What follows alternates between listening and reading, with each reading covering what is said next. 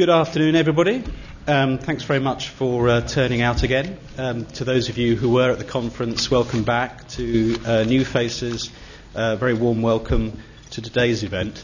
Um, it's a rather strange day uh, for me as a journalist today because um, there's something going on down in Westminster, um, which has been quite fun to be watching during the day.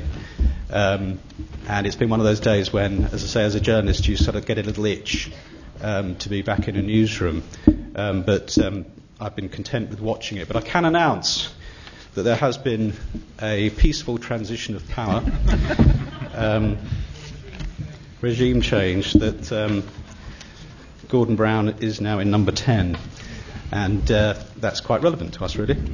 Um, say thanks very much for everyone um, for turning up today. Uh, the conference was, uh, by my opinion anyway, a great success, and I want to thank again uh, the people who contributed to that, who were, of course, DFID, BBC World Service Trust, PANOS, uh, the Communication for Social Change Consortium, UNESCO, Concern, and the Open University. It was uh, truly a collective effort.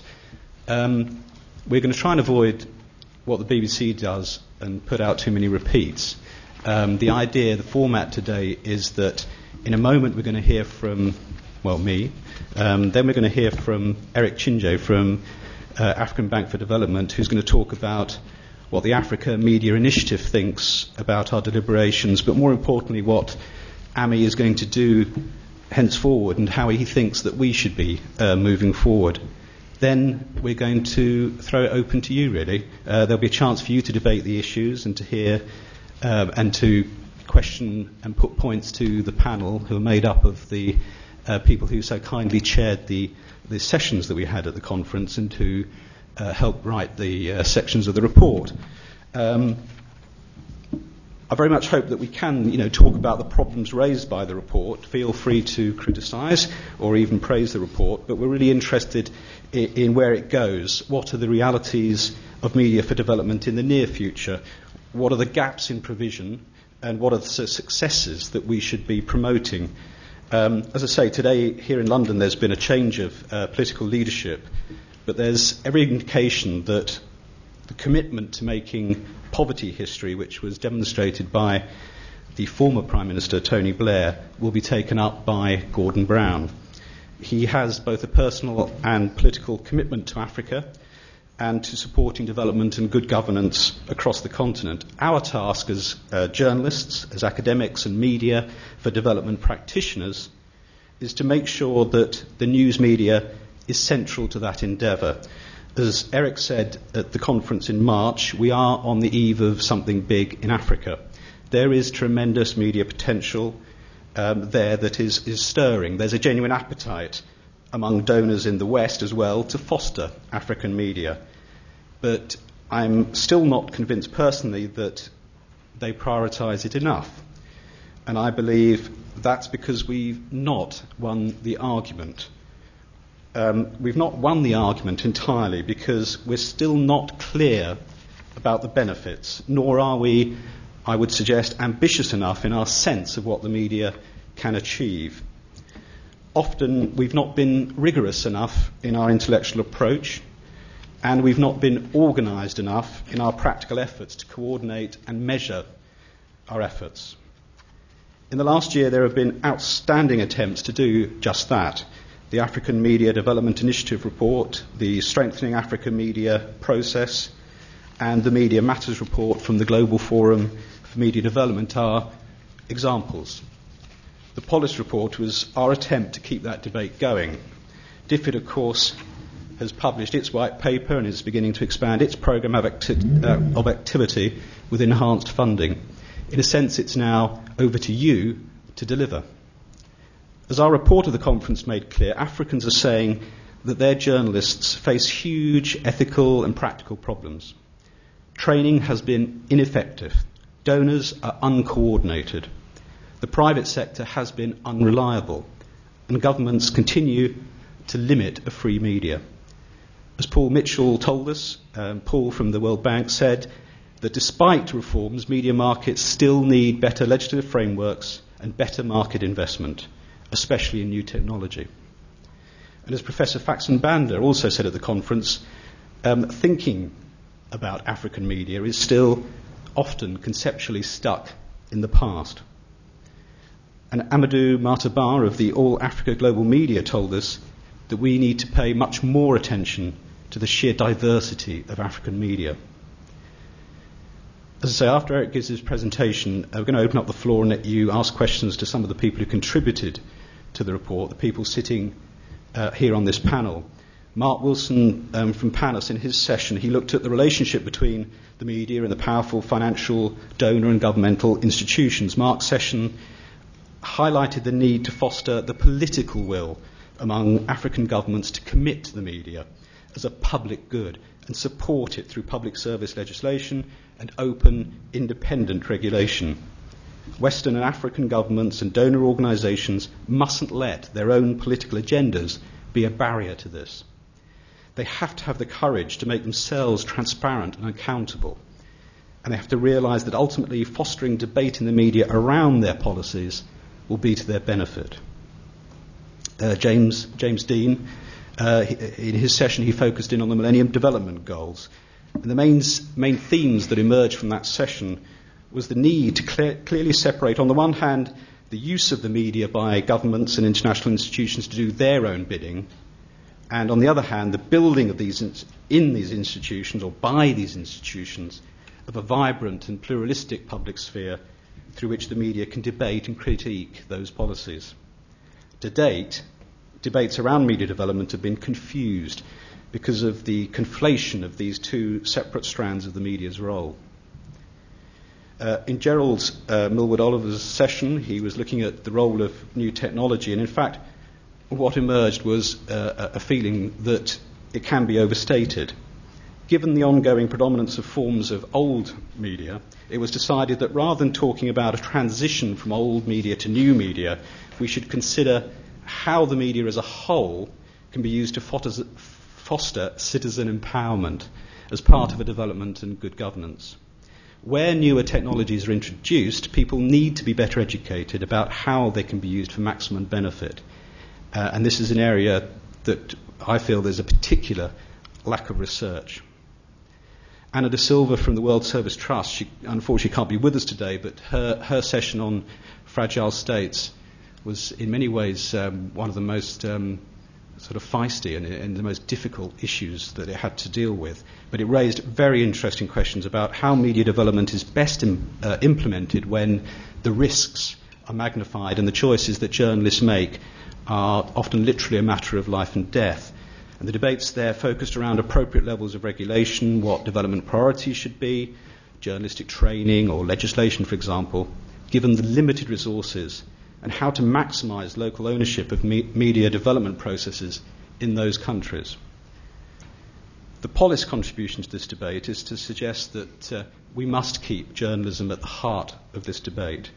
Globally, journalism is changing, and in Africa, journalism is changing. Because of social, political, and technological developments, the process of journalism itself is changing. I use the phrase network journalism because I believe it helps us to understand how the news media will become less hierarchical, less rigidly structured, and more porous to public involvement. I believe this offers opportunities for both journalists and the public in Africa to improve the way that the news media contributes to civil society and to economic development.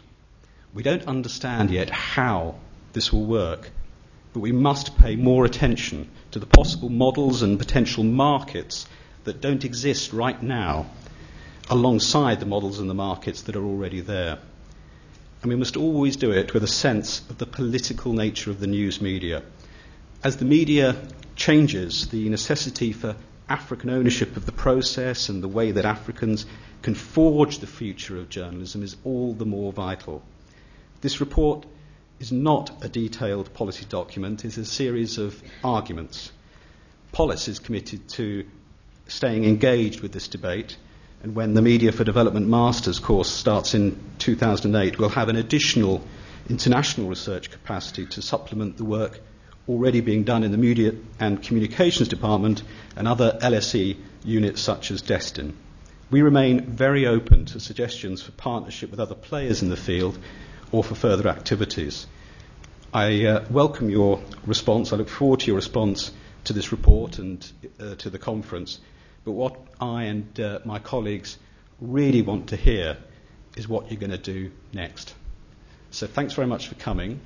Um, and I'd like to hand over now to Eric Chinje, who's going to talk about the future of AMI. Thanks very much.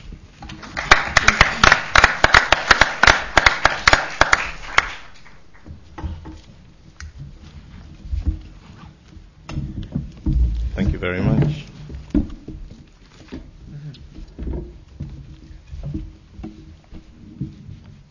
See, I'm going to do something I'm not used to doing, which is reading speeches. I uh, often like to speak off the cuff. Um, but I've got to read this because um, I wrote a lot of very nice things about this report, you know, and Charles wants to hear them, so you don't mind my reading them, do you? Uh, I'm just kidding. Um, I want to thank uh, uh, Charles and Laura for again bringing me here and giving me this opportunity to um, have an exchange with you about uh, something I feel very passionate about, which is the um, uh, the media in Africa and what its potential for transforming the continent is. Uh, there's someone in the room who shares that passion with me, and he actually brought me here uh, in his car, and he kept you know, he's been telling me ever since I came in last night, Eric, we've got to get this right because if we do, it will be the most important thing that can happen to Africa in this century. Uh, that's Mr. George Tumasi, who's sitting somewhere in the room. Um, and I, you know, I, um, every time he said it, I acted, you know, kind of blasé about it. I, uh, but I, I, I agree with him completely. And George, I want you to know that if you're in the room, you know, I totally agree with that because if we can get the media in Africa doing what it should do, we could seriously um, revolutionize the continent. Um, and I say this with some knowledge of uh, what it takes to um, to to bring, a, you know, to introduce a revolution. I uh, joined the African Development Bank um, three years ago, and at the time, everybody was complaining about this institution that is supposed to be, sorry about that, uh, that's supposed to be Africa's premier development institution, and nobody knew about it. And then, of course, you know, uh, we come in, myself and a team of guys, and we get the word out. You know, we engage the media. We, you know, get people talking about uh, the African Development Bank and you know, um, before long, we had the Financial Times coming to Tunis to do, you know, to do a series of reports, CNN doing a series of reports, and all of a sudden, everybody was saying, "You guys have revolutionized the bank." And the only revolution that took place was we communicated. You know, we got the media involved, and I think we can do the same for Africa. Now, let me uh, go to my speech so that I can talk about the this report and all the nice things about it. But seriously, I think it's a great report, and I told Laura that. Um, I uh, I liked it in paper form, and I like it even better in in printed form. Um, uh, the report, I think,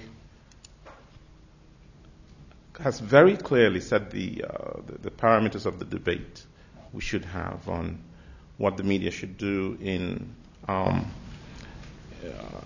you know, in kind of generating and sustaining a debate on all the range of issues that we're dealing with on the continent in Africa today, which is, you know, the social, the political, the economic issues, and how these and these same issues that determine outcomes on the continent. You know, right now, um, I don't know if some of you have been following um, the news in in Africa, uh, what's happening right now, but there's um, there's the uh, this venerable gentleman called Mr. Muammar Gaddafi. Uh, is there anybody who doesn't know who Gaddafi is?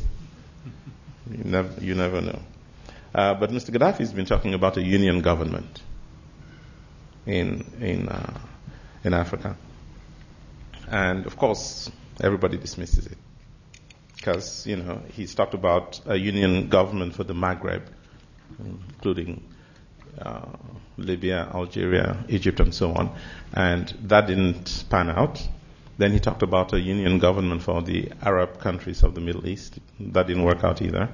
And he's turned his uh, focus on Africa, especially sub-Saharan Africa, and he's putting in a lot of resources um, over the last month, I think virtually every African leader who's serious about the future of the continent, I think, has made a pilgrimage to Sirte. Sirte is the uh, is what, where Gaddafi has his tent, and, and all those uh, uh, young women who guard him. Uh, and then in the last week or so, he's been on the road, and he's gone to, you know, he's been to Mali and um, Sierra Leone and Cote d'Ivoire, all these crisis countries, you know, uh, Guinea and so on. and so, you know, I'm sitting in Tunis and looking at all of these, you know, reading the news dispatches and so on, and wondering why in the world, you know, why is this guy putting in so much money? But then, and everybody dismisses it. Nobody think, takes it very seriously. But the fact is, we are now all talking about those things that African states can do together. Thanks to this, we can take on China together. We can take on the World Trade Organization together. We can present a united front in our foreign policies. We can look at defense policies, you know, from a common perspective. We can deal with the conflict issues of the continent, and so on and so forth. So, whilst the, this pipe dream of uh, continental government would remain that for maybe decades, centuries, a pipe dream, the notion of these countries coming together under any kind of authorizing um, um, uh, uh, structure that, put, that has them thinking together would give us in the media the possibility of looking at those things uh, from that single perspective of uh, Africa, of Africa as we see it, which is something that's not happened yet. So I think there's, um, there's some merit to it. Um, uh, that's one of the challenges we face on the continent the ability to to, to discuss our problems, to look at those problems from, uh, from, from the same perspective, because the problems are the same and the solutions probably will, will be the same in a lot of areas. Um, but again, uh, we'll see what the future holds. Now, to come back to, to, to my subject, we believe, Georgia and I believe, and those of us involved in this um, uh, uh initiative believe that uh, if we can, you know, if we can get the media to see the common issues that confront the continent. You know, we're now dealing with China, and there's no single um, news organization on the continent that has looked, that has tried to evolve a continental response to the Chinese threat or opportunity. And yet, if that doesn't happen, I think we'd find ourselves down the road wondering why we didn't do certain things right. And governments aren't going to do it. Universities aren't going to do it. Civil society isn't going to do it. I think the only, the only people who can do it and get everybody around that same uh, table uh, discussing the issue would be the media. Now, um, I have carefully gone through this report. And um, the one thing that, the first thing that struck me when I, when I read it was the, um, um those objectives that were set for the conference in March and were articulated so well by uh, Myles uh, um, by Myles uh, Wickstead. I don't know if you remember the, the, objectives, but there were there were four, and I found them very interesting. The first was uh, moving toward a common agenda and language in the development dialogue. That's exactly what I've been saying. There are too many voices articulating too many things, and no sense of common approach, no sense of what really makes sense on the ground. You know, and so that was one of the critical objectives which was um, established in March. The second was presenting a more balanced picture of Africa. Um, someone asked me if I've ever read a, a paper uh, in one of the major global newspapers, you know, the Financial Times or the New York Times and so on. If I've ever read a paper that I found, re- you know, no, no, the question was, which of these news organizations do you think best reflect Africa's story?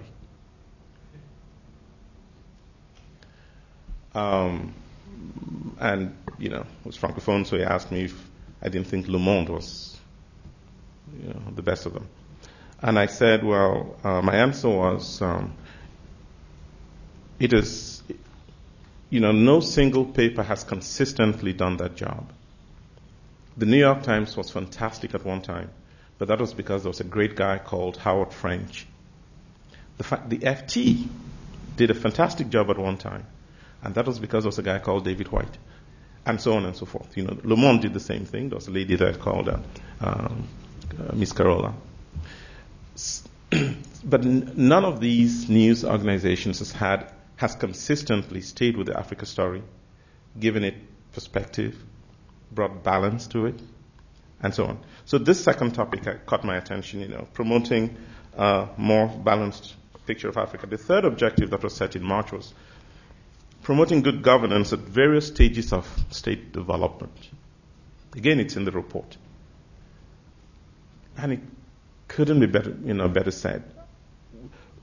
We tend to, of course, look at the continent as one um, homogeneous uh, uh, state, and of course it isn't. You know, the story of Sierra Leone is so different from the story of my own country, Cameroon, um, and that one is so different from the from Nigeria, which is next door, and Nigeria's is so different from Uganda's. You know, so there, are many Africa stories.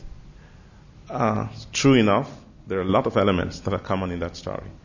You know, uh, um, the approach of China to these countries is the same. You know, where are those natural resources? So the responses of those countries ought to be the same too. The approach when the World Bank came to Africa many years ago with structural adjustment it was the same set of packages emerging from the Washington consensus. You know, we ought to also have had an Africa approach to that. So yes, um, there are many Africa stories. They should be told. But I think also there are some commonalities. And that was the objective, the third objective of the conference in March, you know, um, as, um, as Mr. Wickstead said. The fourth was using new information technologies to improve access to information. I think there was a wonderful um, uh, discussion in March for those who weren't um, uh, there on, the, on this subject, and uh, it's uh, very well reflected in the report. So you know, um, I suggest very strongly, you know, that you go back to that report. Charles um, underscored the importance of, uh, uh, oh, Charles, Mr. Beckett, please. Uh, reflect, you know, I, I, I, have spent the last many years in, um, in the U.S. and I tend to go with first names, Charles, so bear with me. Mr. Beckett then underscored the importance of research, which he said um, would spark ideas and inspire action. That really is what it's all about, really. That's really what it's all about.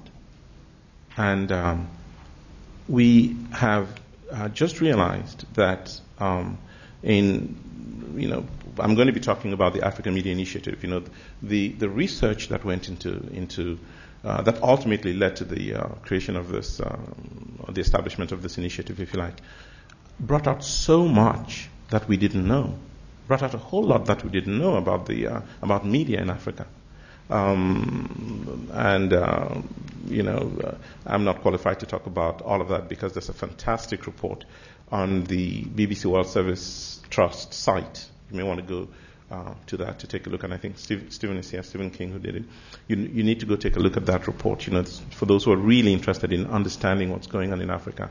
I, I was amazed about the, you know, the, the, very detailed report that was done of, uh, of, my own country, which was one of the 17 focus countries um, of that research. So yes, this, um, this, you know, research can actually spark ideas and, and inspire action uh, with regard to media and with regard to development. Uh, during the um, conference in March, we discussed an important range of topics that preoccupy media owners and professionals, uh, development planners, civil society leaders, and policymakers in and outside Africa. We looked at the issue of public accountability and um, what it will take to have the media in Africa hold governments and uh, donors and business men and women to account. Um, you can tell I'm reading. If you feel bored, you know, just uh, let me know. Put up your hand if you feel bored, and I'll stop. Um, the international community set itself a date, 2015, to mark progress in what may be the most critical endeavor in this first half of our century, beating back poverty. the question was asked and suggestions made on how the media could help all the actors involved to better understand the challenge of meeting the Millennium Development Goals because uh, the international community decided that if we could meet those goals, we would effectively begin addressing poverty in Africa and in other developing countries of the world. Um, so, some very interesting issues were examined and questions were asked. Do governments in fragile states contribute to the weakness? Boom. I, I think I just missed my. Uh, I need my glasses. Sorry about that. I was reading another paragraph. Um, another important subject, yeah, and I was onto that already. Another important subject is, uh, and this one is topical and very engaging. Again, I'm talking about the report, was the place of media in fragile states. The problems of media in states coming out of conflict or about to get into one are peculiar and different. Very interesting issues were examined and questions were asked. Do governments in fragile states contribute to the weakness or the uh, fragility of local media? What are the responsibilities of journalists in weak states? Also in the report, there was the one question um, that both held promise and continue to, you know, continues to dash hopes and, and expectations in Africa, and that is about the digital revolution. Can it enhance media's role in improving governance and development? The March conference report is becoming a document of reference, and that's from my perspective. Um, you know, uh, I find myself constantly going back to it uh, since they sent me the uh, the uh, PDF version uh, some months ago, because um, I think it summarizes the, the, the, challenges that face those who are involved in um, in, in, in, in development in general, but especially people like me who um, are trying to address the question of media development and the media's role in development. Now, um, from what I am doing and others uh, with me are, are, trying to give uh, form to uh, this uh, to, to, an initiative called the Africa Media Initiative. Um, when I spoke here the last time in March, it was actually called um, um, the Strengthening Africa Media Initiative, SAMI, SAMI. Then we, uh, uh, the steering committee of this group met in Shanghai, and um, one of the members, who's a, a lady, said, "You know, um, you guys, um, I, I'll never go out with a man called Sammy. Sorry if there's a Sammy in the room, but some lady said that." And uh, so we said, you know, I mean, of course, we're curious. Why do you say that? And he says, well, I don't like this name, she said. And in a moment of inspiration, I said, well, why don't we take out the S? So we got AMI, A-M-I, for those who speak French. C'est quoi, ami? Friend, yeah, beautiful. Um, so we, we ended up with the Africa Media Initiative, and that's what it is now. Um, the um, my assistant said to make sure to tell you that uh, this meeting in Shanghai was held on the sidelines of the of the uh, uh, annual meetings of the African Development Bank. So I've put my pitch for my institution. African Development Bank. We're based in Tunis, the headquarters. Um, you, for those who don't know about this initiative, it actually it all really started with the uh, publication of the report, Our Common Interest, uh, and I brought a copy of it. If you haven't seen this, it's um, this is what came out of what was at one time the Blair Commission, and eventually became the uh, the Commission for Africa, and they published this report, Our Common Interest, which recommended um, the creation of an African media facility um, to support the development of media and enable media in Africa to contribute to improving governance and development. Now, after this report came out, um, DFID, and I think we need to give you know DFID uh, a nod here, uh, along with uh, a few other donors, but uh, DFID was DFID is the uh, Department for International uh, uh, for international development. And the only reason I say this is I'm sure you're used to, I don't know if you've, um, uh, there's a, there's a, there's a stand-up comedian in the United States, Mr. Jay Leno. You know, he usually would take his camera out to the streets of America and say, "Who's the vice president of this country again?" And nobody would know. So I had to tell you what DFID is because I didn't want to ask you if you knew what it was. So it's the Department for International Development, and they've been uh, the lead uh, agency in trying to move the recommendations of this report to where we are today.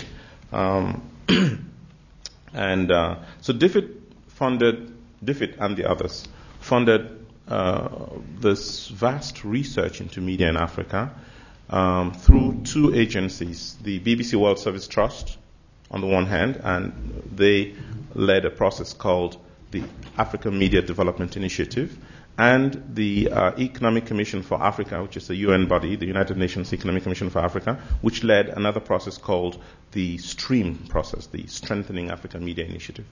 Um, and um, uh, they did a lot of very detailed work. We've got a fantastic body of uh, of uh, data, information on the media, which is uh, what is the basis now of what we are trying to do. You know, uh, a lot of people in in earlier times tried to help the media, but nobody quite knew exactly um, what the problems were and how, if they could be addressed holistically, they could be addressed in you know in piecemeal.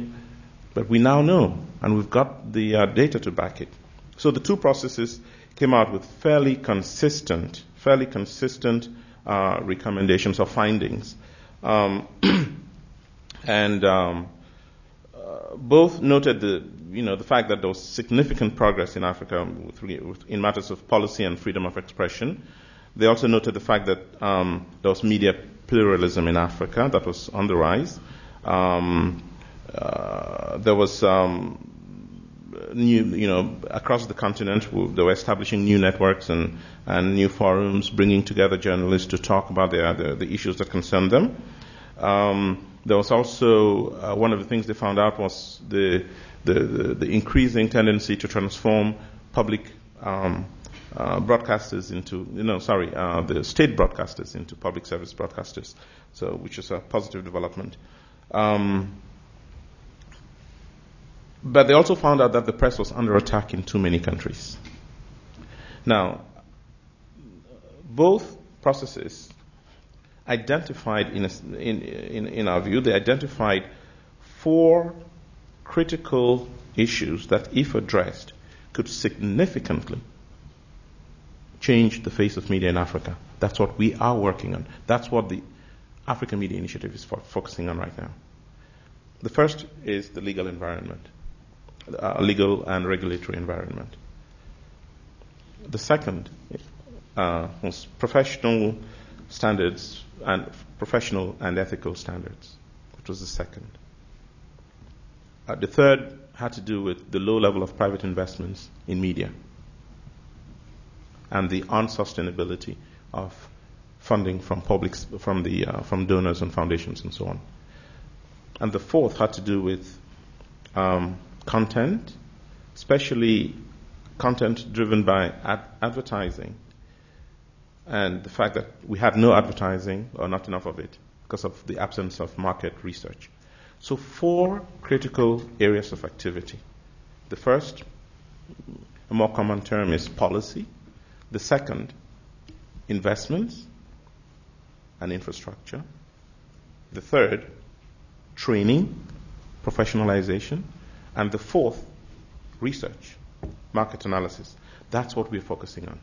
Now, um, so what we're doing now is um, we know what the problems are. We know what the issues are that we need to deal with. What we don't know is how. What should be that next step? How do we bring the private sector into, into the game? How do we generate more coherent support from the donor community? How do we get governments to play ball? How do we get the media, training institutions to be a part of the process? So, um, those are the questions we're asking ourselves, and what we've decided to do is to put in place a technical committee that will reflect on these things, a technical team, that will reflect on these things and come out in the next three months, and we've got a very tight timeline on this, in the next three months, with some really concrete ideas on how to go forward. And then we will bring stakeholders, some of you would be invited, I hope, you know, would bring a number of stakeholders together to, to look at the proposals from the technical team. And once those proposals have been approved or endorsed on the kind of mechanism we should have, on the kinds of responses we should have to some of these problems, then we intend to um, go on to the next level, which is organize um, a conference of donors and, uh, and the private sector and others, kind of a pledging conference, because we're giving ourselves a three to five year timeline to get these issues resolved or dealt with in a significant way. And um, my uh, so that's where we are, and I believe that as, um, as I said once, if we get this right, we may see some major movements in media in Africa. If we get it right, we will bring, uh, and if we can bring this holistic approach to dealing with the problems uh, of building capacity, of reassuring businesses, of encouraging political leaders, and transforming uh, the teaching of journalism in Africa, which is another major problem. If we can change the nature of the development debate, if we do all these things within the next few years, we will be in a position to enrich the dialogue on development. We will build a constituency for change and reform which does not exist on the continent at this time. We will entrench policies of accountability and we will make the African media a true partner in the development of the continent. And I think that would be the achievement of the century, and that's precisely what my friend George was saying when we were coming here. Thank you.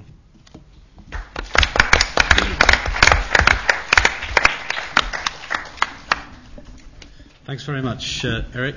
Um, well, I think um, it's not often you get both of, both main speakers getting up and saying they don't know what happens next.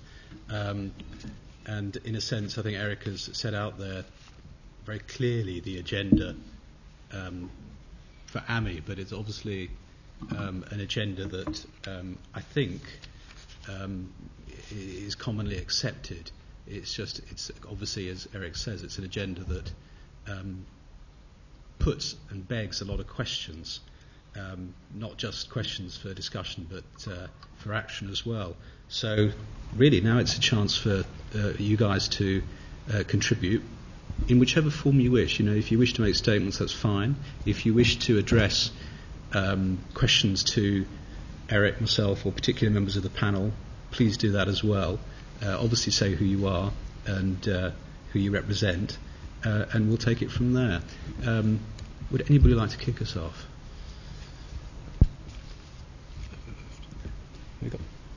At the back there, yeah.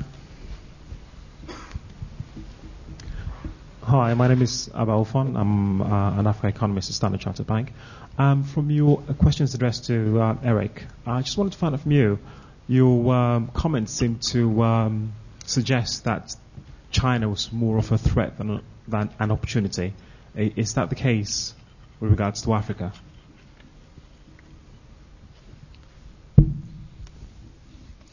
Yeah. Um, no, thanks for the question. And I'm glad because you give me a chance to clarify my uh, stand on that. I think, and this is honest, it's not um, uh, an answer from the ADB, it's from Eric Chinje. I think very seriously that China is both a threat and an opportunity. I think it's a fantastic opportunity, actually. Um, why do I think that?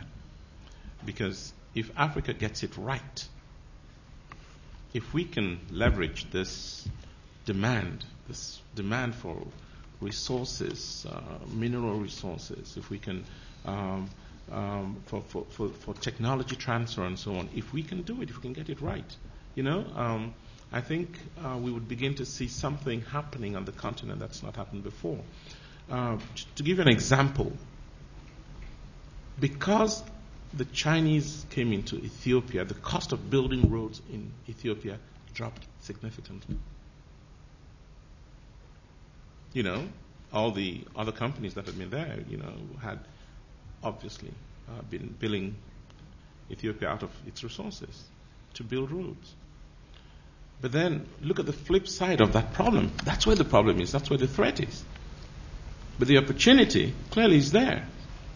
That we can now have, we, we have on offer options, which this country, Ethiopia, didn't have, or Uganda, or any of the other countries on the continent. So there are those options. But what response, how prepared are, uh, you know, would, uh, would this not degenerate down the road into just another, you know, um, uh, because they don't look at the governance issues here, you know, uh, they don't pay a lot of attention to that, which is fine. I mean, if, you know, if, if those prices, if the cost of building roads stays down, uh, it's fine. But how sustainable is that if we don't have in place mechanisms of accountability? So um, I, I see it both ways. And um, I was in China recently, and, and you know, and you know, granting a lot of interviews, and I kept saying it to the Chinese. I said, "Well, you know, um, we, the world is watching. You can you can do the same thing and destroy Africa, and you know, well, you, some what you're doing in Darfur, and everybody would complain, or you can do the right thing. It's an opportunity. So I think it's uh, it's both ways, but uh, the challenge is really with the Africans. Yes. Richard, Richard Dowden. Do you want to get up? Okay, thank you. Uh, I'm Richard Dowden, and um, I've been as a, a, journalist on working on Africa. I think it's full time since uh, about 19, 1983. Um, and I, I, sort of work at the other end, and um, these rather theoretical discussions I find um, quite difficult because I.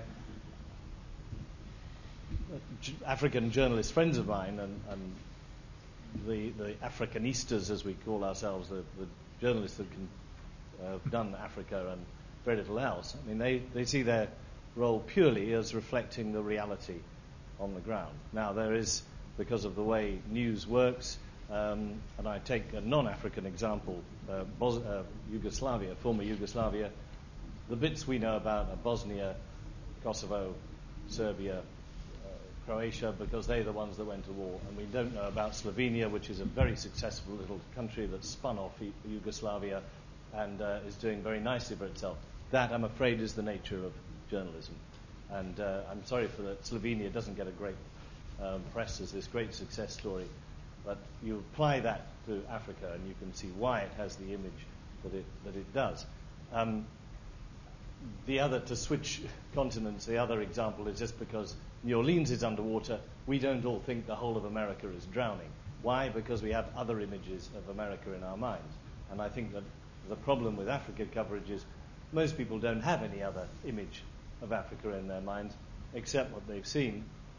And to go back to the nature of journalism, they just have the images of uh, famine, war, disease, and uh, general apparent hopelessness.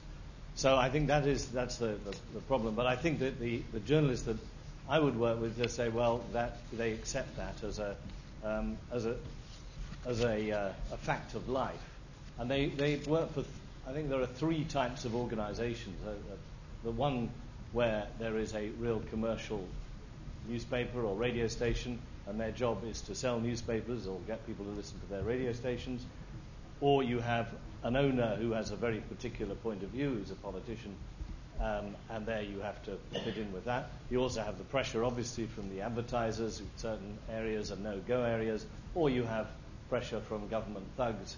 You know, you cannot write about the army or about the president's mistress or something like that.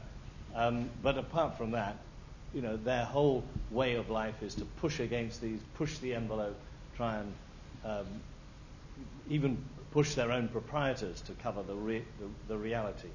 And then there are the, the, the third type, which is the, the, the sort of BBC, a, a good state-run uh, media, which is given a lot of freedom, or the Aga Khan newspapers in East Africa, which do a superb job, where you have a rather idealistic owner who just believes in journalism and doesn't put a lot of pressure on his on his journalists. But those are the contexts of which the, the African journalists I know work in, and I I feel I don't have very much to, to teach them. I think they're incredibly courageous. Uh, they maybe would like a bit of training in new technology, but I just think you know our role, as it were, is to is to salute them to encourage them, and maybe if there's money for, for prizes and things, um, that would be great. But the other thing I think is also that you meet so many very bright uh, young journalists who don't have an opportunity to go to any other country. They're, they're based in their own country, and I just, you know, sometimes think to pick up a Kenyan journalist and take them to Congo. Take a Congolese journalist, take them to South Africa. Um, and, you know, show a, a, and take all Nigerian journalists and just take them into the rest of the continent to persuade them there's more than just Nigeria in Africa.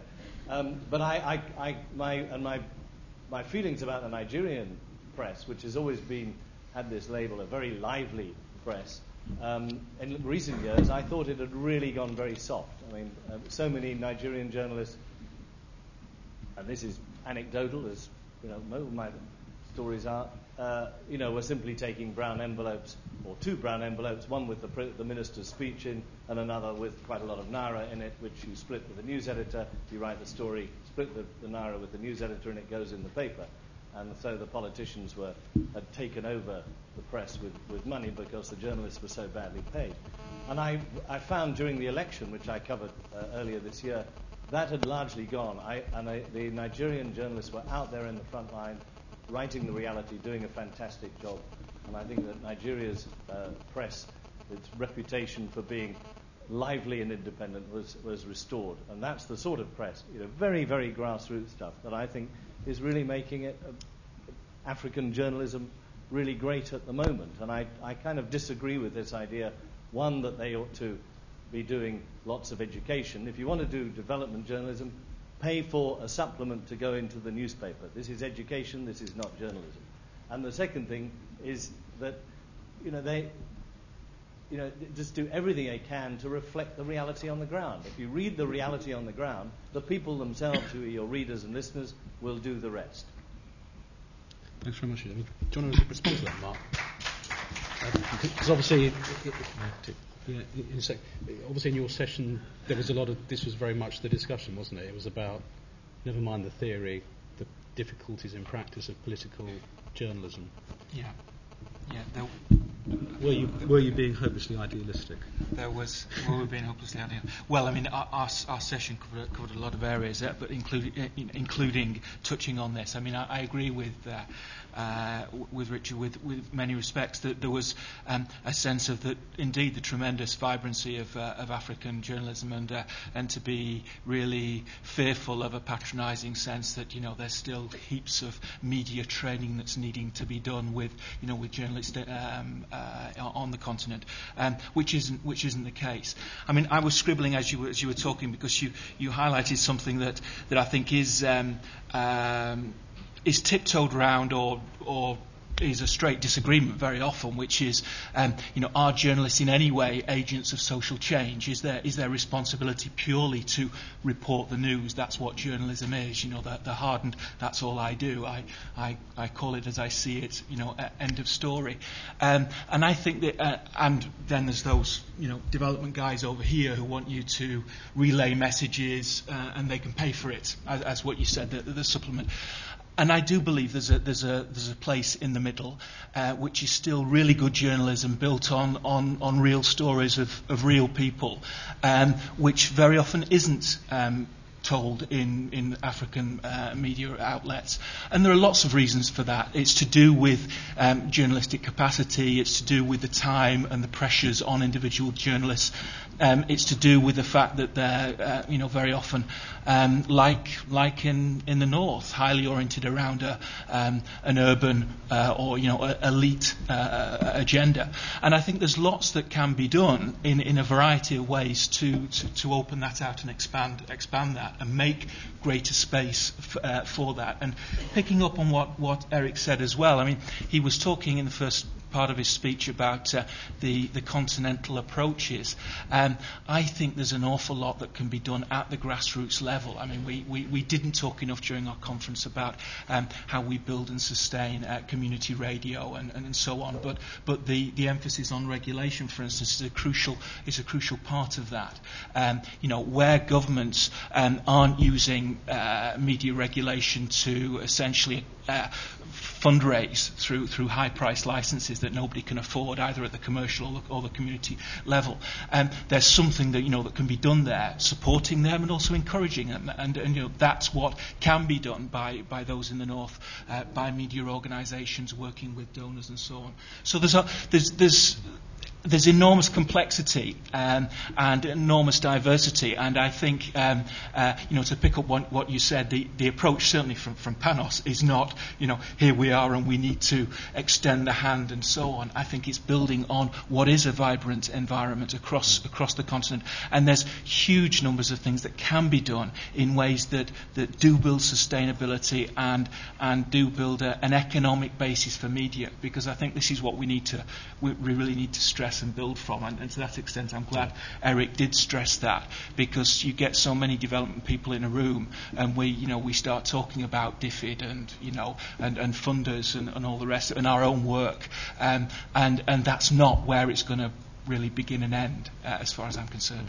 Did you want to? Yeah, just a quick comment. Uh, no, I, um, you know, grateful for the uh, remarks from Richard. Actually, if I knew you were in the room, I'd have probably said a few things differently. Because um, Richard is one of the uh, great Africanist writers you know, that I've known for a long time. Let me say this. Um, the, uh, you know, the media does not make news. I, actually, I just wrote a paper which we, we're trying to get to the African uh, Union Summit. They'll be meeting in a few days in Ghana. And uh, we wrote a paper on the, the cost to Africa of its negative image. Um, and the point we, we make is the news that's reported about Africa is what's happening. It's real. But we do not forget the fact that there are editorial choices. There are editorial choices in the newsrooms of the Financial Times, of the New York Times, of the Le Monde, and so on. So, you know, it's, there's, there's, a, there's a balance that should be sought somewhere. And I mentioned those journalists who, who, who, bring perspective to the Africa story, and there's no question about it. There's some great journalists who bring perspective to that story, and that's what we need. It's not like don't say what's happening, uh, you know, give give Africa an, uh, an, image that it does not deserve. No, tell the story as it is, but bring it, uh, give it perspective. Now, when um, when you when you and I just want to address the point you made about some great journalists out there, you know, I was one of them, and I hope, you know, I left my country 20 years ago, and, uh, you know, I, I, I, think I did things that few people, you know, there are some Cameroonians in the room who would remember. Yes, and I think there are lots of great journalists in, in, in Africa. Uh, but the point is, when a country group goes from two main newspapers to 34 in a few weeks, now who do you think who do you think comes into, in, into the sector, into the media sector? A lot of untrained people. They do a lot of dangerous things.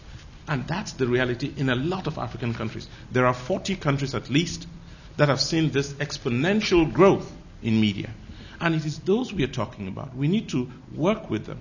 And when I think training, I'm not thinking for necessarily formal training in some institutions. I'm thinking training in in, in uh, you know, in some of the good media houses in Africa, like Sud Communication, like the Daily Nation in Kenya, like, you know, and so on. So it can be done on the continent itself. Um, I also um, want to, you know, since we talked about Nigeria, you know, I ran a training program in Nigeria a few, um, um in 2002, just prior to the elections. And, you know, before going to Nigeria, I had asked um, a media research body in Ibadan to do a content analysis of Nigerian media two years prior to that.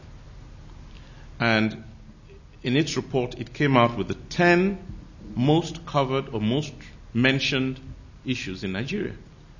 Now, when I met with 100 Nigerian journalists, 103 or 4 of them, I asked them to tell me what the 10 issues were that people were most concerned about in the country.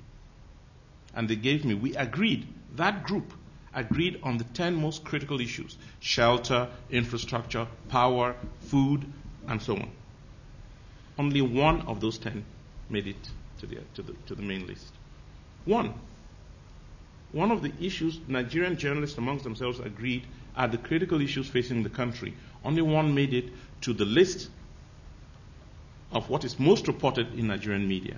when someone else did a content analysis. And when I asked them why this dichotomy, and they said, well, you know, we're paid to do some of the things we do. So there is a problem there also. So what we are trying to address in the, in the current initiative, as I say, the research has pointed to these things. There are areas where it's a policy problem, it's not in all countries. There are areas where it's a training problem, it's not in all countries. There are areas where you have all of the above. And that's what we're, talk- that's what we're trying to address. Okay. I'm going to try and take a few questions in a little group, if that's possible. So start with the lady in the white at the beginning. Um,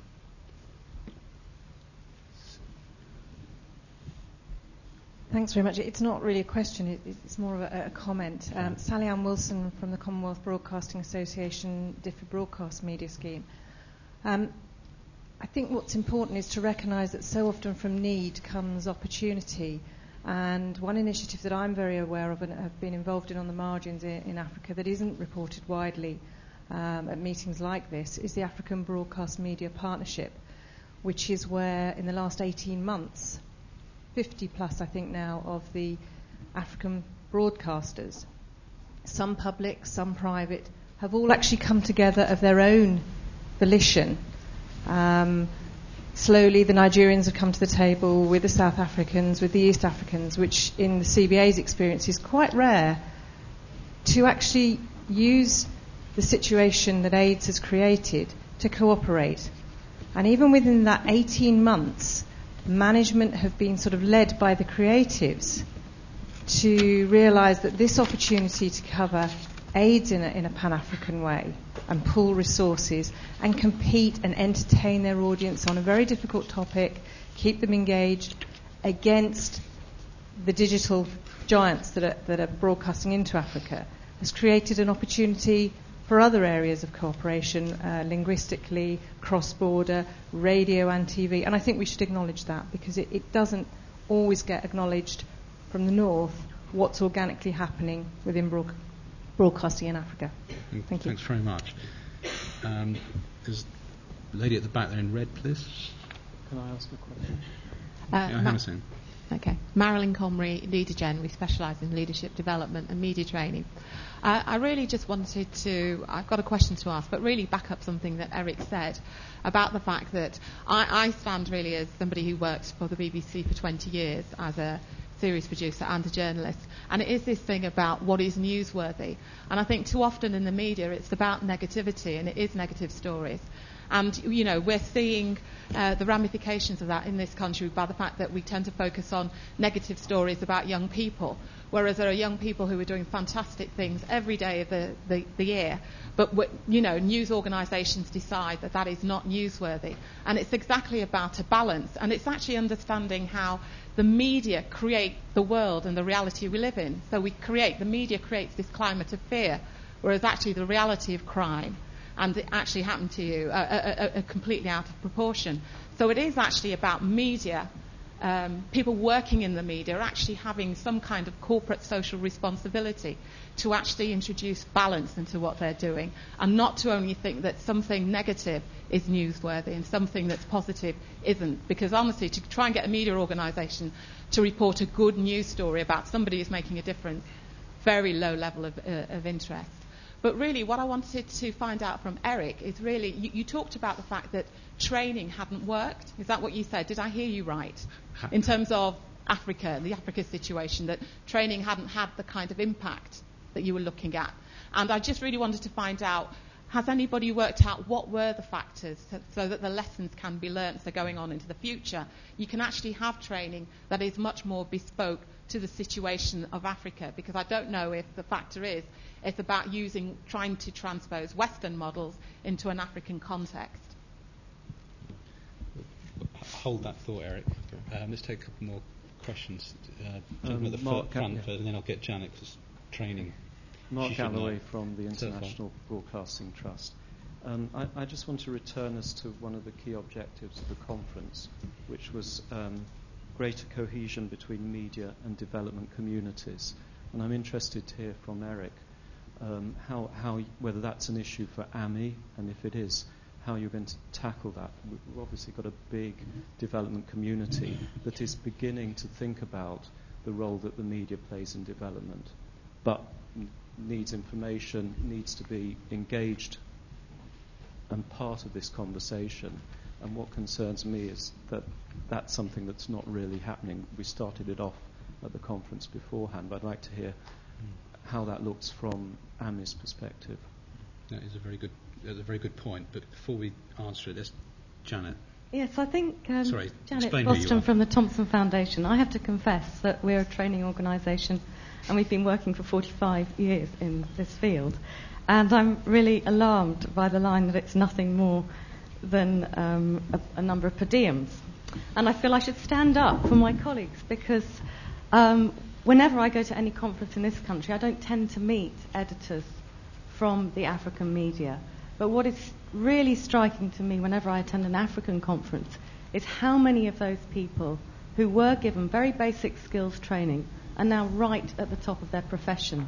And I just wonder if maybe we haven't applied the kind of skills you'd have applied to development um, monitoring and evaluation to something like training and media capacity building. I think communication hasn't been seen as development, and for that reason, we haven't really managed to assess it properly.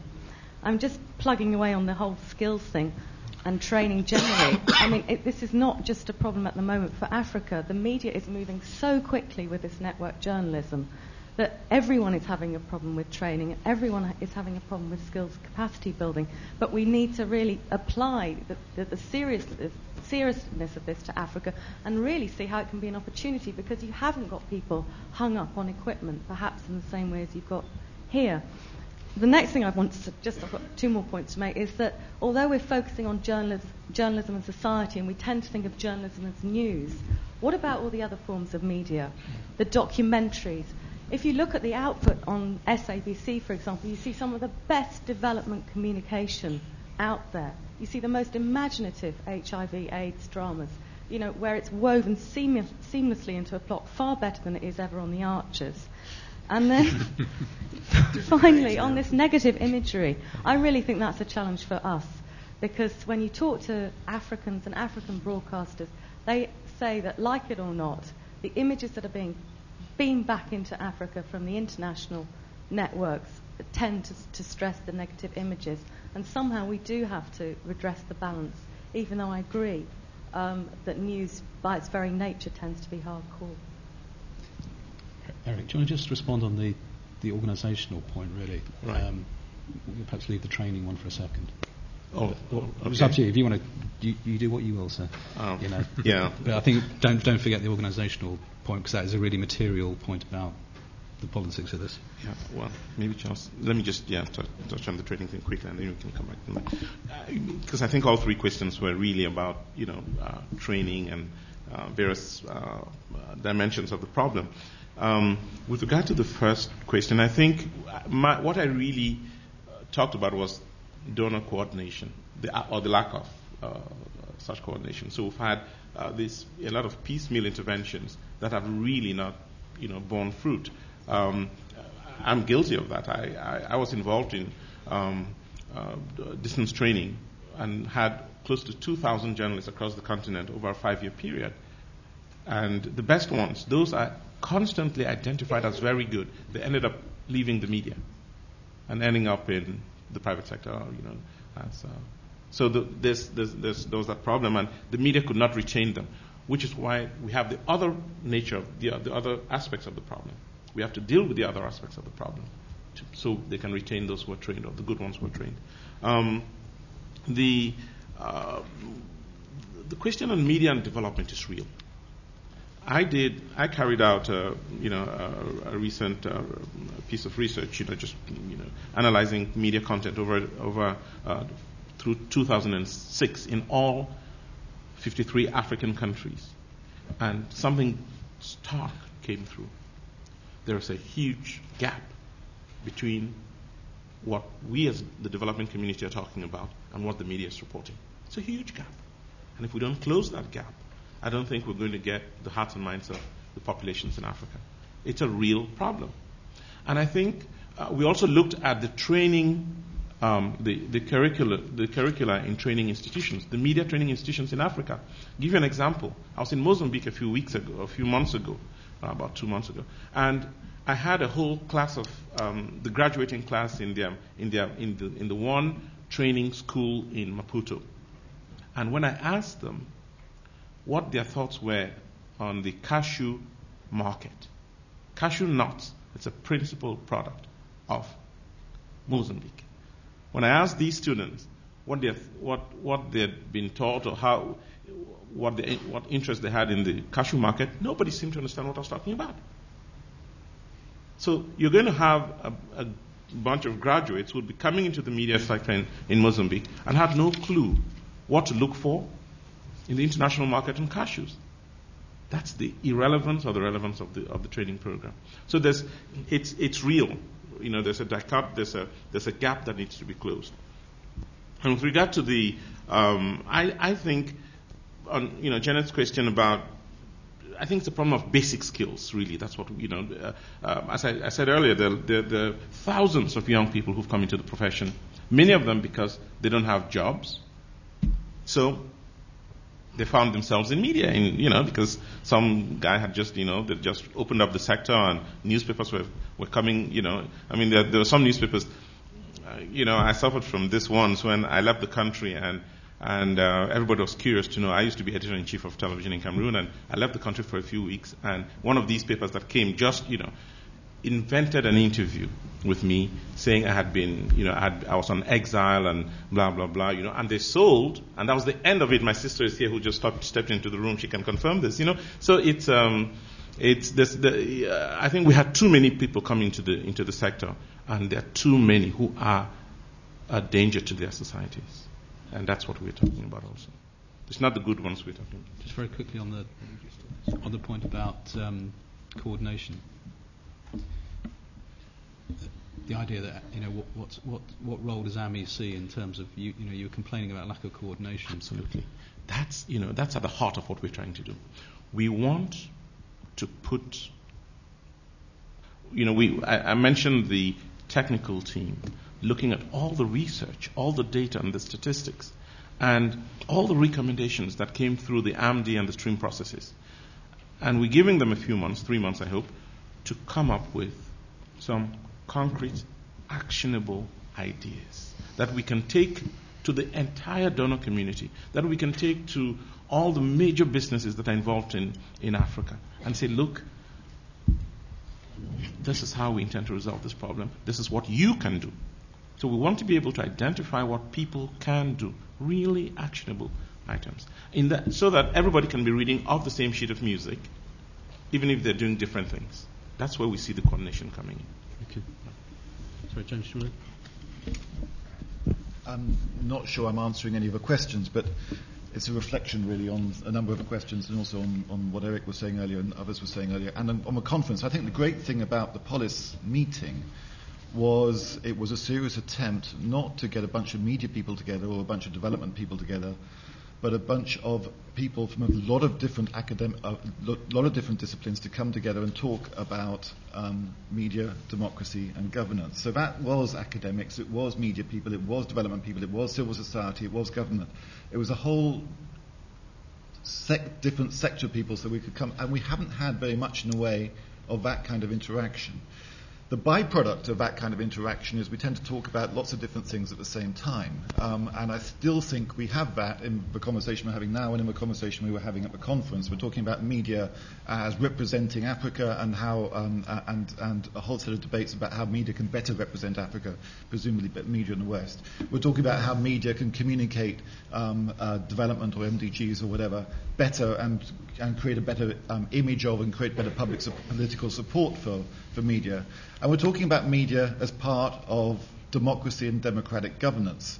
And I do want to kind of focus on the last because I think it's absolutely the crux of what we're talking about. And I think this is partly in response to what you were saying, Richard.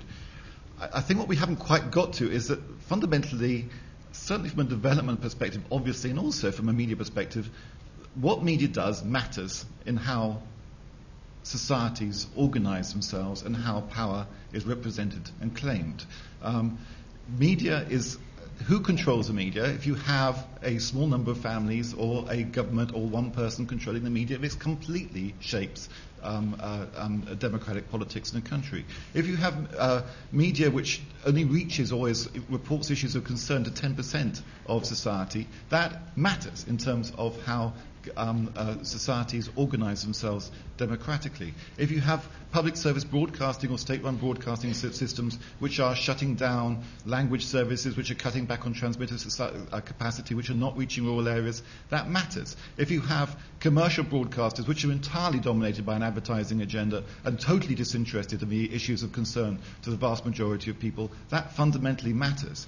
Um, these are issues of completely central concern to development policy and to democracy. And I think the China issue is quite relevant here. I think China, I think this is speaking personally and also having been there re- relatively recently. I think China is fascinating because it does represent a system of government at the moment which is reasonably responsive, um, uh, doesn't believe in the free media, doesn't believe in human rights, um, does represent a model of governance which is at odds with the Western model. Uh, it's one I completely and fundamentally and vehemently disagree with. I fundamentally believe that, and we need to be explicit about our value systems when we're talking about these issues. I believe in democratic governance. Um, as part of democratic governance, you need a free and open media. Not a free and open media which simply operates in the interests of commercial concerns, but a free and open media which is capable of reflecting a variety, a plurality of interests in society. I think we are in, um, involved in a much bigger set of debates here than narrow debates around MDGs or whatever. We're talking about whether democracy works in the context of Africa, and we're talking about democracy working in the context of all of us, in fact. So I kind of, I, I think I, I, think the one thing I kind of reacted against is we're talking about some set of rather abstract theoretical concepts. I don't. I think we're talking about a real set of issues which are completely at the heart of development policy at the moment. And unless we talk better about these issues and get the, and work out how to have better conversations between lots of different se- um, um, uh, sectors around the role of media and communication in society, we're, we're in deep trouble. And what the, co- the Polis meeting, I think, was really getting at was actually how to have that conversation and the start of that conversation. There's a long, long way to go about it. What the implications for development policy are of the conclusions uh, coming out in this report are, uh, still need a lot of unpicking, I think. But I, I also think, Eric, I, I, I, agree, and also uh, this, this is a set of conversations which is completely central to how development policy is likely to operate in the, um, in the future and now. Um, and I think what we shouldn't be going away with is this feeling that somehow it doesn't matter. I think it completely matters, and we need to get much more organised and, and, and, and, serious about it. All right, let's should we take some more questions. Anybody else questions from the floor? Um, let's take some. Sorry, from the back. Um, let, woman in the middle there.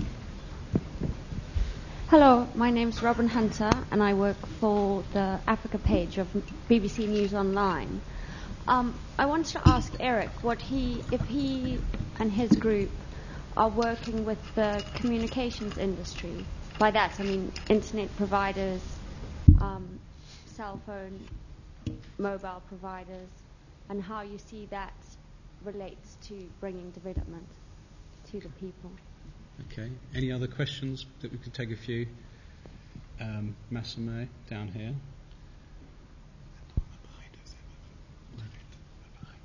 Thank you. Um, uh, my name is Massoumeh Torfeh. I'm a former BBC journalist. I worked uh, for a couple of years in Afghanistan uh, for, on media reconstruction.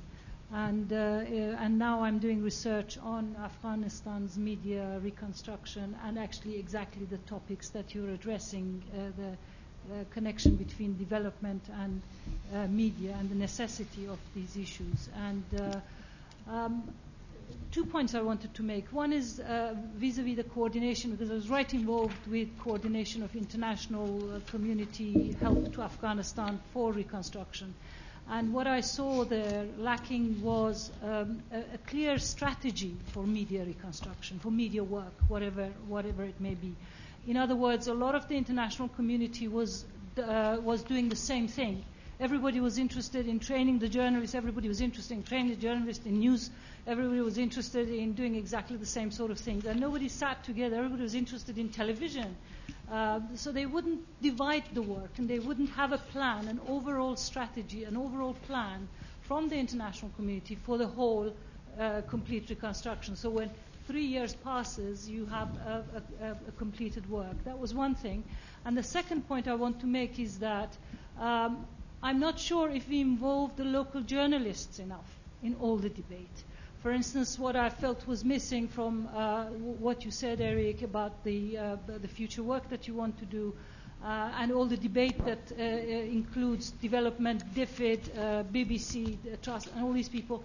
Do we hear the local journalists enough? Because those are the guys who actually feed all of us as journalists, as international journalists. They give us all the information, and they would contribute greatly to what you were asking us you know, what, what steps next. I think they would be the best people who would know what to do.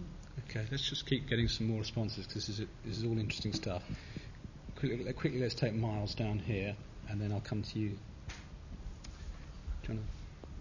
Thanks very much. Uh, Myles Wickstead, formerly the head of the Secretariat for the Commission for Africa. I really just wanted to pick up on the first point, which is about donor coordination uh, and uh, the lack of a a, unified response, uh, as it were, and, uh, and just look at the African end of that a bit. Because I think there's an interesting parallel with what's going on in the area of science and technology at the moment. Uh, and what's happening there is that actually there's a rather good strategy which has been put forward jointly by the AU and NEPAD. It's been discussed uh, within the AU, and it's, uh, you know, that's an interesting move that you're hoping to have this discussed uh, in the next week or two. But the whole thing is foundering at the moment because there is not a unified delivery mechanism within Africa. There's a lack of agreement between the AU and NEPAD and the African Development Bank about precisely how any international support should be channeled. Uh, and so the, the, the, the, question I'd be interested in, in, Eric's response is, you know, what sort of discussions have been taking place between the AU, NEPAD, the African Development Bank, and the other interested parties to ensure that at that end as well uh, there is a kind of consistency uh, and a, a, clear division of, of, of, labour. Okay. Hold that thought, Eric. Um, this guy in the white jacket, thank you. Thank you very much. My name is uh, Lokongo from Congo. I'm a journalist from Congo. I've just I'd like to ask Eric one question. I would like to know whether the the brain drainage that we experience now in Africa, whether in the health sector, like many nurses coming from Africa, from South Africa and many other countries to the West, and uh, also most of these famous footballer in all these European clubs, they all come from Africa. Whether that's also a big problem in the media because of because of this uh, poverty and uh, bad governance and, and everything that's happening in Africa. And the, the cashew nut example you, you mentioned in Mozambique is very, very important. How do you, how do you tend to, to change the, the framework?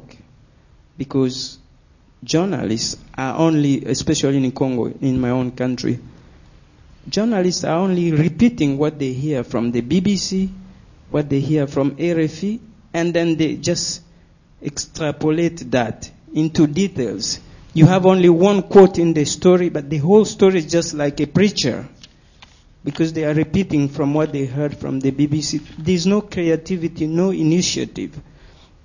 And then another issue is that Africa is still divided into uh, English speaking Africa, French speaking Africa, Portuguese speaking Africa. And that's a very big problem in coming with common perspective, which you mentioned in, in the beginning. And so, from the point of view of all the, the coverage of the news uh, in Africa, is I think it's Western centered, it's Eurocentric, because journalists are only repeating what they hear from Europe, what I said, and because Africa has, has become a charity kit where you can only talk about war, AIDS, and all this, and journalists are only repeating that, forgetting that Africa is poor. Eh, Africa is very rich, but Africa's wealth has been looted for centuries, and that's still going on, so much so that journalists don't even know how the economy of their country works, their cash crop. Journalists in Congo Uh, are afraid to talk about They don't know their history. They don't know how much wealth has left Congo 500 years since King Leopold up to now. What's happening now? And when you talk about democracy, every media organization here, if you address the issue of Zimbabwe, you get just same story. You get same perspective. Nobody, if you say differently, if you say that Mugabe is a hero, not just in his own country in Zimbabwe, but in South Africa, nobody will believe you because the whole Western media have said, oh, Mugabe is a bad guy. And African journalists follow. They just automatically follow that. So we have a big, big problem. We have had flag and anthem independence, but we need independence, economic independence, we need in, uh, media independence, we need independence in, in all aspects of our lives. We don't want to be a charity kit anymore. We welcome initiative from the British government, from uh, organization wanting to help us from other part of the world, but they can only help us to be ourselves, to stand on our two feet, whether it's in the, in the political sense of it, media or what. That's what's the way forward for Africa. Thank you. Thank you. Um, got time for one more. One, anybody got another question? Just to wrap, wrap it all up. Uh, sorry, yeah, that one. Sheila. Sorry.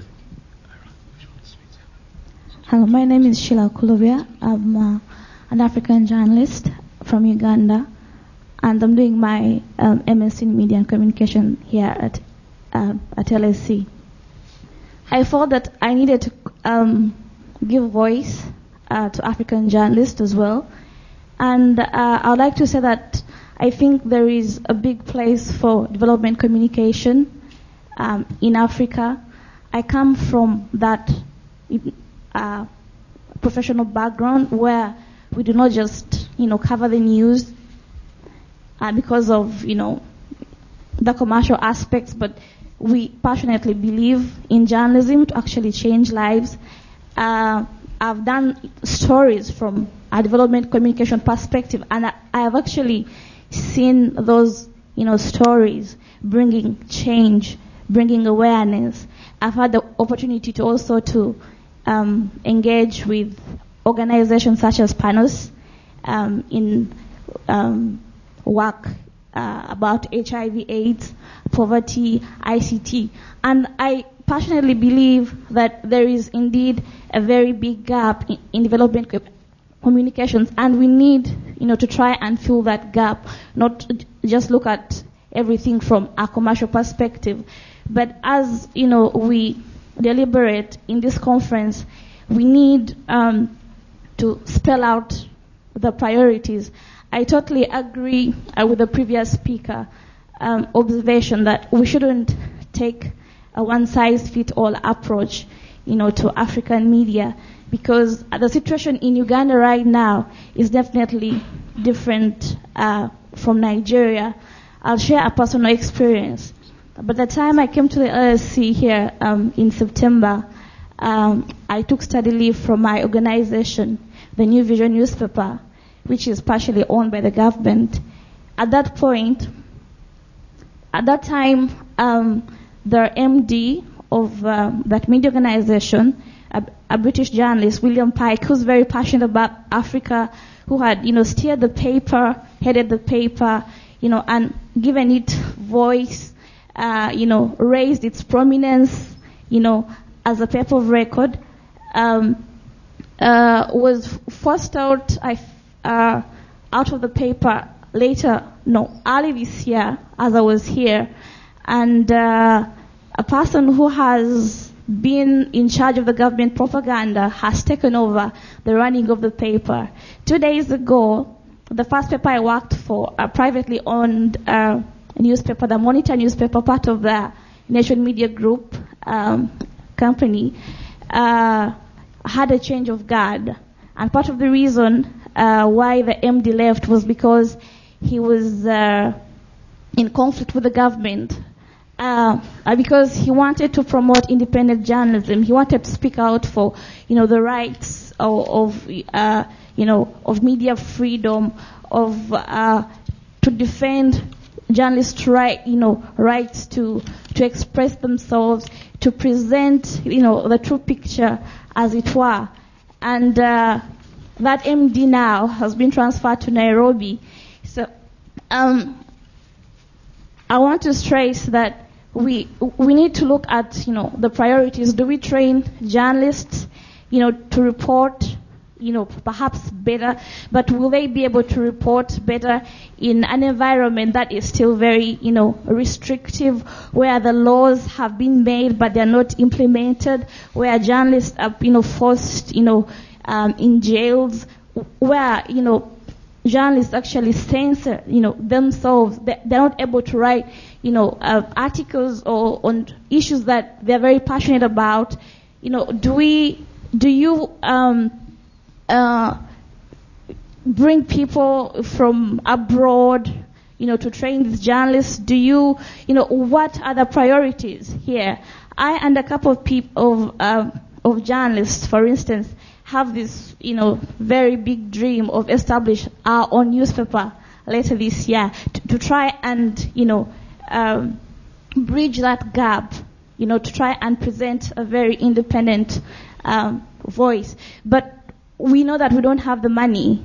Uh, but even if we had the money, we would be allowed to actually express ourselves, you know, to write the kind of things that we want, to do the kind of journalism that we think, you know, can address, you know, the needs of the people, that can champion their rights, can give them voice.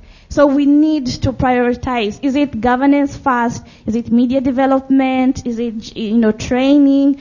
You know, do you set up a printing press to subsidize, you know, costs for those who want to, you know, put up a new newspaper like, you know, you know, uh, like my group, for instance. Do you uh, do advocacy to try and bring, you know, the laws that have, you know, gathered dust on the shelves to actually be implemented, to be fully enacted?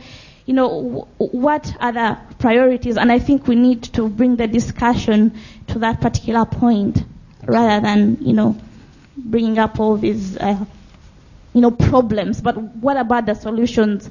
What is first? What is more important? Thank you. That's great. Thank you, Sharon.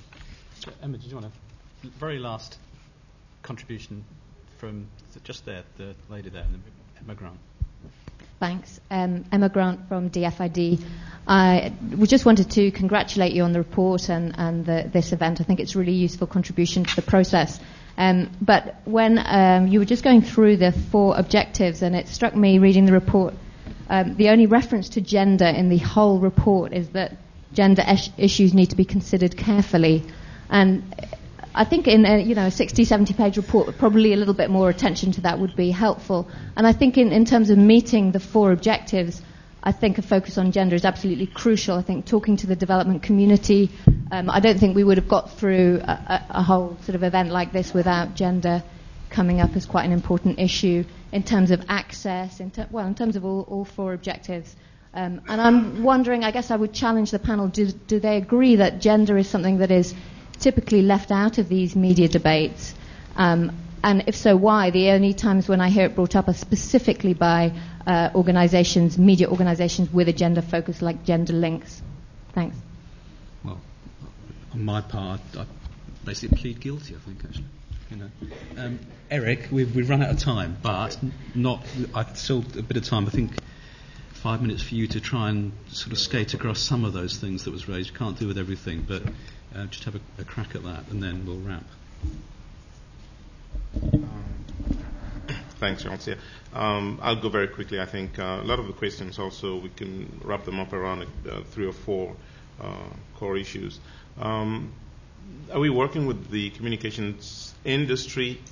Um, you know, I don't know who we're working with yet. That's the fact. Um, the, we're, we're, we're trying to evolve a mechanism that hopefully would bring everybody around the table. And that's the challenge we're putting. And we, uh, by we I mean the steering committee of the Africa Media Initiative. The steering committee is putting that as the challenge to the technical team. Come up with ideas around which we can pull everybody to the table. Um, so it's my hope, it's my hope that you know the communications industry would be fully behind this. Um, and of course, we will be reaching out to them in the next few months because we, you know, there's uh, while the technical team is uh, working, we, there's going to be a lot of advocacy work done by the, the committee, the steering committee on the one hand, and uh, something we call the Committee of Champions, who would put this issue, and this addresses the question, I think it was from Myles or somebody, uh, whether the AU, the ECA, and so on, we want to put this on the agenda. I, I, just told you about a paper I wrote, which is making its way, and I hope it gets there to the African uh, heads of states who will be meeting in a few days. We want to put this on their agenda. Uh, we want to put this on the agenda of the UN, of, of some United Nations bodies. We have a meeting on the 5th of July in Paris with UNESCO, and they are going to take the lead in that direction. So, yes, there is. Um, we're going to attempt to bring everybody around the table. Um, the whole problem of coordination, uh, donor coordination, yes, it's the um, it's it's again what we're trying to, to, to achieve, and it's not just about donors. We want to bring everybody around the table. We want to bring the private sector. We want to bring the academic community because there's a huge part of this problem that has to be addressed by them. You know, the, when I mentioned uh, the issues of uh, training and curriculum and so on. Um, the involvement of local journalists, the research was done essentially there. I mean, the and Stephen can address this uh, if he's still around. yeah, exactly. Uh, and yeah, I know. Uh, um, the uh, uh, we, we the, the, the, research involved was done in many ways. I mean, they, they used a whole different methodologies. The uh, stream actually got journalists in Africa across the continent on their computers responding. A lot of it was done by email, um, and a lot of the ideas came through uh, in that. And then they organized um, they organized regional conferences and then national workshops. So you actually got people, real people on the ground talking. That's where the ideas came from. Um, the um, the AMDI process involved know, uh, 17 research well research centers in 17 countries. There again, you know, I mean, when I read what came out of Cameroon, I saw a lot of the folks I know who were talking, and, and in, in, the other countries. So yes, uh, the local um, journalists were, were, were very uh, involved in this. The um, again on the unified response from donors. Again, I'm hoping that we have a mechanism in place that will get everybody around the table. The brain drain. Um, you know, I sounded like you uh, a few years ago, you know, the, the, passion and the anger and the positive anger, and I, I must congratulate you. I really like that. You know, um, um, can be very frustrating, but, you know, I. Uh, we all went through that, you know, repeating what the BBC said on the VOA and uh, RFI and all of these fellows, you know, uh, because we didn't have any other sources of information, or because you know we were afraid to be be, be creative and come up with our own version of the news.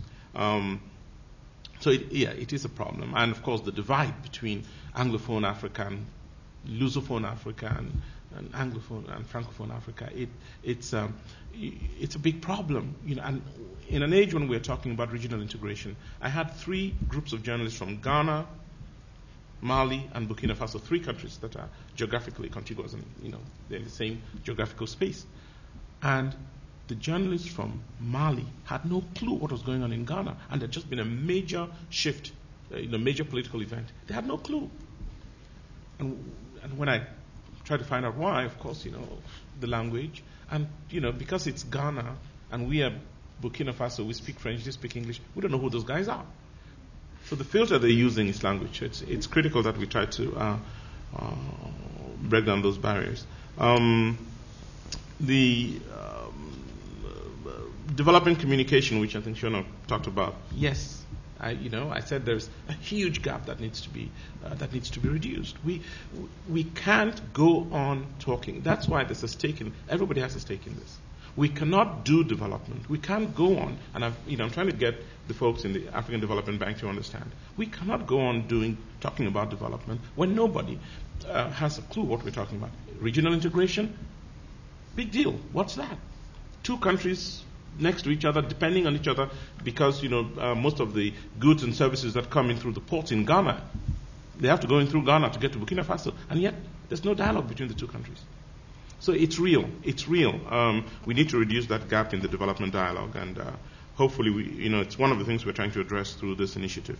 Um, the promotion of an independent um, um journalism, you know, uh, it is not going to happen until the private sector has a reason to be involved. We believe, and uh, George, again, I come back to you, you know, my friend who brought me here. Uh, they're now talking to, should I say this? FIFA? Yeah, okay. Um, you know, uh, he and his group, the, uh, you know, the ABN, Africa Broadcasting Network, they're talking to FIFA, the Africa Union of Broadcasters actually, about buying the rights for the two, 2010 uh, uh, World Cup. And, and, and then, you know, they take the rights and then they go to the sponsors, to the advertisers, on behalf of the Africa Union of Broadcasters. Now, they're close to signing this deal. And if they do that, it's going to strengthen the African Union of Broadcasters. It's going to give those, the broadcasters that are members of this association, something to hang on to. And the private sector would finally become a player in the process. That's what we're talking about. So we, you know, and the, the, only reason FIFA is close to doing this is because they've gone to FIFA with data. We can give you 450 million viewers. That's an amazing story.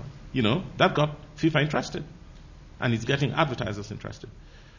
So we need. That's why it's important that we address this issue of market analysis and so on. Um, I think the I couldn't agree more with Emma. You know, I, I, I picked this gender thing also, but I. Uh, but that was because I'm coming from a development perspective. I can tell you that, you know. Um, but I didn't think it was a problem because, you know, when we speak, you know, this. A, when I think, when I think journalism in Africa, I, you know, there are more women, as a matter of fact, in journalism in Africa than men. I don't know if you know that, but it's true. So in this sector, I don't see the gender problem. I don't see the gender dimension of the problem. But it is real. I, I know that. How many editors? Good question. That's it. That's the yeah. I think I think you're right. No, no, no. I think it's a very it's a it's a missing. It, I think we, we should regret it, and hopefully, if something can be done about it, it will be you know it ought yeah. to be done, Charles. Thanks. Great. Thanks very much, Eric. Listen, thanks very much to everyone uh, for this afternoon uh, for your attendance and your uh, involvement. Um, because you've all been so very good, you're all invited to come upstairs and have a drink. Um, where, is, where is it, Laura? It's the senior dining room, which is on the fifth floor.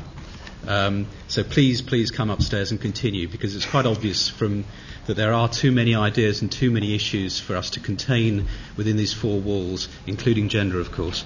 Um, but please come upstairs and continue the dialogue. Thanks very much. Thank you. Thank you. Thank you.